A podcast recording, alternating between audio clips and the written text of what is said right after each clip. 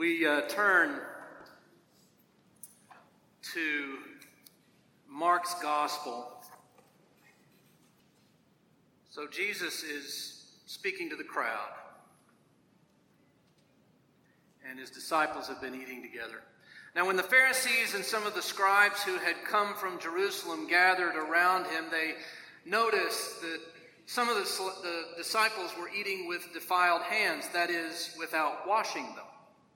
For the Pharisees and all the Jews do not eat unless they thoroughly wash their hands, thus observing the tradition of the elders, and they do not eat anything from the market unless they wash it, and there also are many other traditions that they observe, the washing of cups and pots and bronze kettles.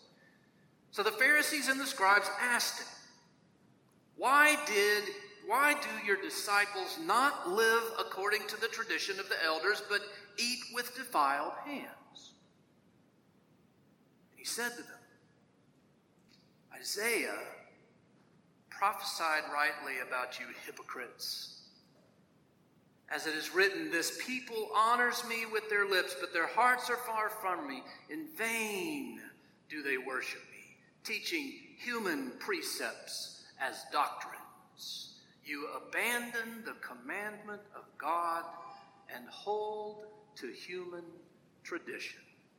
And then Jesus goes on a little bit, and then he picks back up and says something that's not up on the screen. And then he called the crowd again together and said to them, Listen to me, all of you, and understand. There is nothing outside a person that by going in can defile, but the things that come out are what defile. This is the word of the Lord. Join me in a prayer.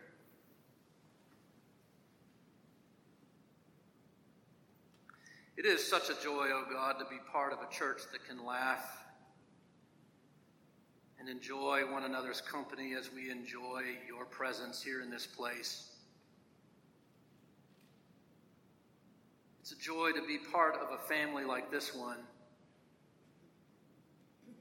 and it is our hope that in this time and in these coming weeks, you speak to us in a particular way, that we might be called into perhaps a new thing. Crack us open. We may hear what you would have us hear, become the people you would have us be. In Christ's name we pray. Amen. So I have to admit to you that I have a somewhat of a fascination with rules. Why we have them, why we write some of them down and not others, which rules we follow and which rules we decide are mere suggestions. Rules are fascinating. I'm sure this has happened to you where you happen upon a, you come upon a rule and you look at it and you say to yourself, that is the dumbest rule I think I've ever seen in my entire life. Who thought of that rule? Like, for example, this week I did a search on the internet for dumbest rules, dumbest laws in Texas.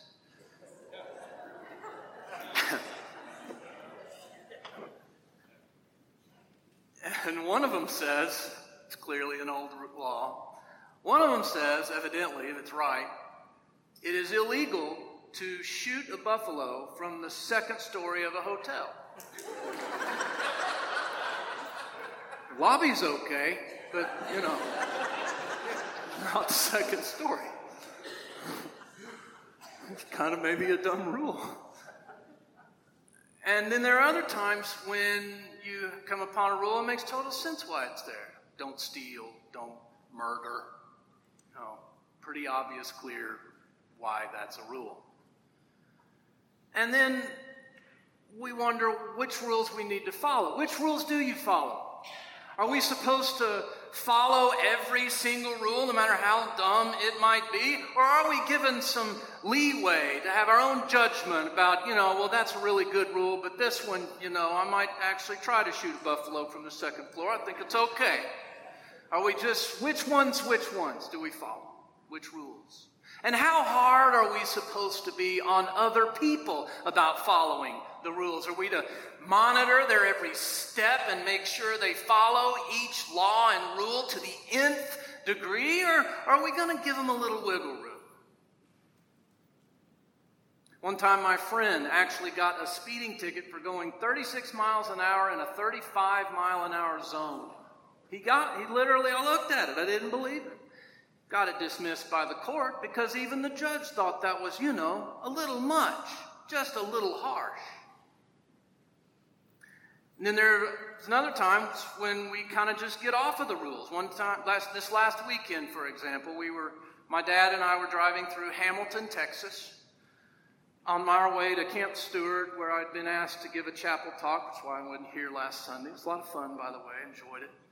But we were going through Hamilton, and he said to me, he said, I remember one time, a long time ago, when you and I were coming back from Kerrville, going through Hamilton on our way back, and my dad was following me in another car. We were in two cars, and he got stopped by the police as we were going out of Hamilton. And the officer came up to him and he said, do you have a reason for why you're going so fast? And my dad looked right at him. He said, Yes, sir, I do. I was trying to keep up with my son. That's what the officer did. And he let him off with a warning. Sometimes we're rigid about the rules, and other times, well, give them a little break. Our story today we find Jesus in a conversation with the Pharisees and the scribes about the rules. Now, I'll be honest with you, this story has somewhat befuddled us over time. It's kind of baffled us over time for a lot of reasons. One is Jesus' response seems out of place, and there are other reasons too. I think one of the reasons it kind of gets to us, a story, like this one, if you've read it before, is because we, we like the disciples and we like Jesus. We like the ones who are breaking the rules. And they're breaking the rules. There's no question about that part. Mark himself says it. They found some of the disciples eating without having performed the proper ritual of washing of the hands that had been prescribed, and everyone knows this, and they weren't doing it, and so they were they were breaking the rules. Mark then goes on to even cite pieces of some of the rules that they were not paying attention to. So there's no question about that. They're being the rule breakers here. But because we like them, we're on their side, we want to find a way to kind of let them off the hook.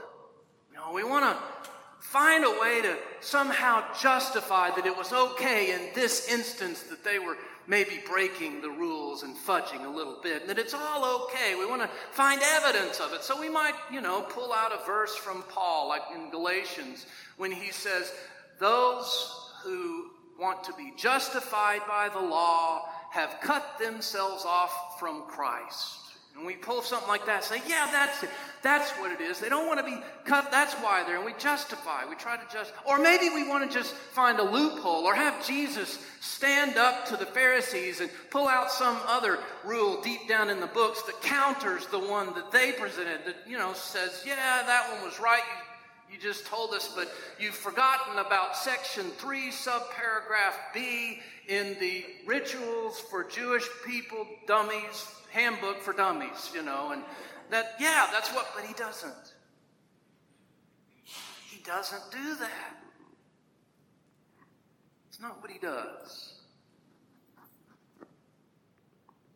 We also have to admit that if we were not all that fond of Jesus and the disciples, and we weren't already on their side in this thing, that like the Pharisees and the scribes, all that would matter to us is the fact that they'd broken the thing, broken the rule. That's all that would matter. We don't need your little sob story about whatever and all of this, and you broke the rule. Just admit it and let's be done. Let's be finished with this.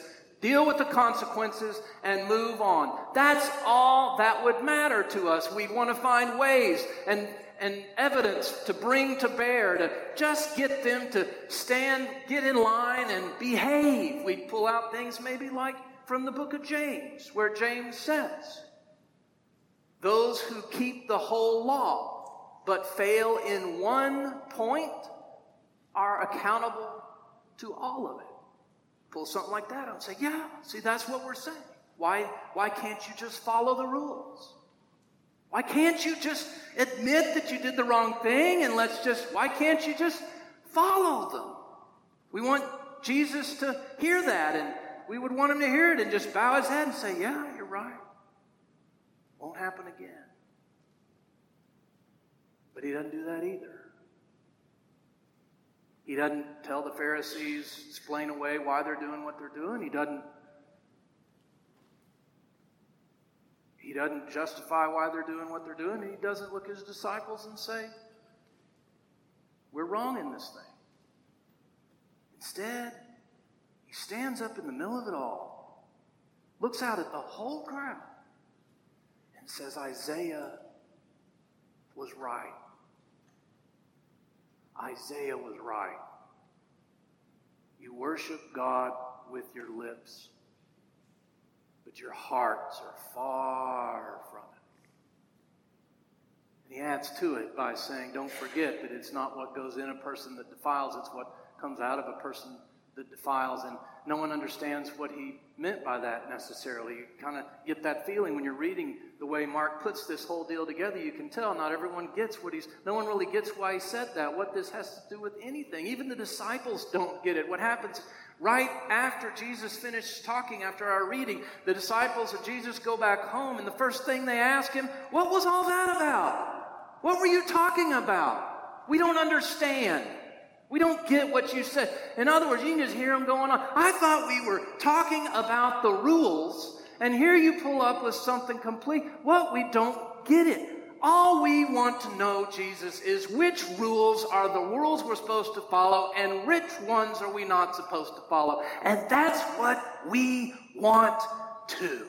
Which rules are we supposed to follow? Which rules are we not supposed to follow? Just tell us. Tell us which ones are the right ones, which ones are the right. Tell us which ones are the most important ones and tell us, settle it for us, figure it out for us. Do what you always do before. Why didn't you do it here? Just tell us the right rules.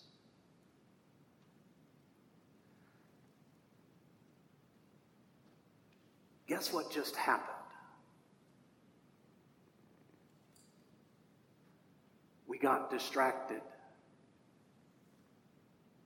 Did you notice that? I did it to us on purpose, of course, to help remind us of how easily we get distracted, but that's exactly what's just been going on in this short amount of time. We got distracted. Like the Pharisees and the disciples and everyone else in this story except Jesus, we quickly became fixated on the rules. It's easy to do. After all, we love our rules, don't we? We need them. We wouldn't function really without them, so we need them, and we wouldn't know what to do if they if we didn't have them.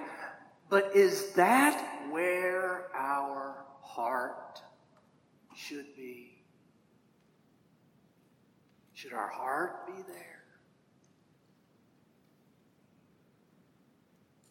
Ever since God gave Moses the Ten Commandments, we've been fixated on rule making. From that moment on, the people of God kept adding ritual after ritual and practice after practice and procedure after procedure and policy and built a whole system around it, so complex that they eventually had to hire professional scribes in order to interpret the rules for the people. Don't follow that rule here. This is the right one over here. Don't follow this rule right now because that's an exception to the other. And they're job security, for the rules of the kingdom, so to speak. We became overly fixated on the rules and it, it got way out ahead of us and became our focus. If we could just follow the right rules, we say, then everything will be all right. If everyone will just live by the rules, then everything will work out. We have fooled ourselves into believing that somehow the rules hold the keys to our salvation love our rules. We form ideologies with them. And then we line up in our camps in order to compete against one another and tell each other why your rules are wrong and my rules are right. I've got the right rules over here. You've got the wrong rules over there. I've got the right posture over here. You've got the wrong one over there. We, we've got red rules and blue rules and liberal rules and conservative rules and all kinds of, of rules. And then we use them to bash each other. We bash each other with them. What is it that Jesus said?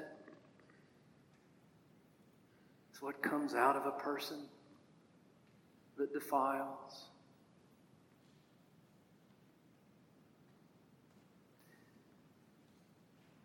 We make everything about the rules. We worship God with our lips, but where's our heart? Where is your heart? We make everything about the rules and, and we sell out our souls along the way. We make everything about the rules and we forget about the people that get hurt by them. We make everything about the rules and we forget about God.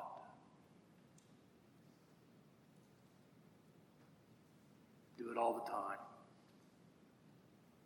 What happens when the rules become the focus.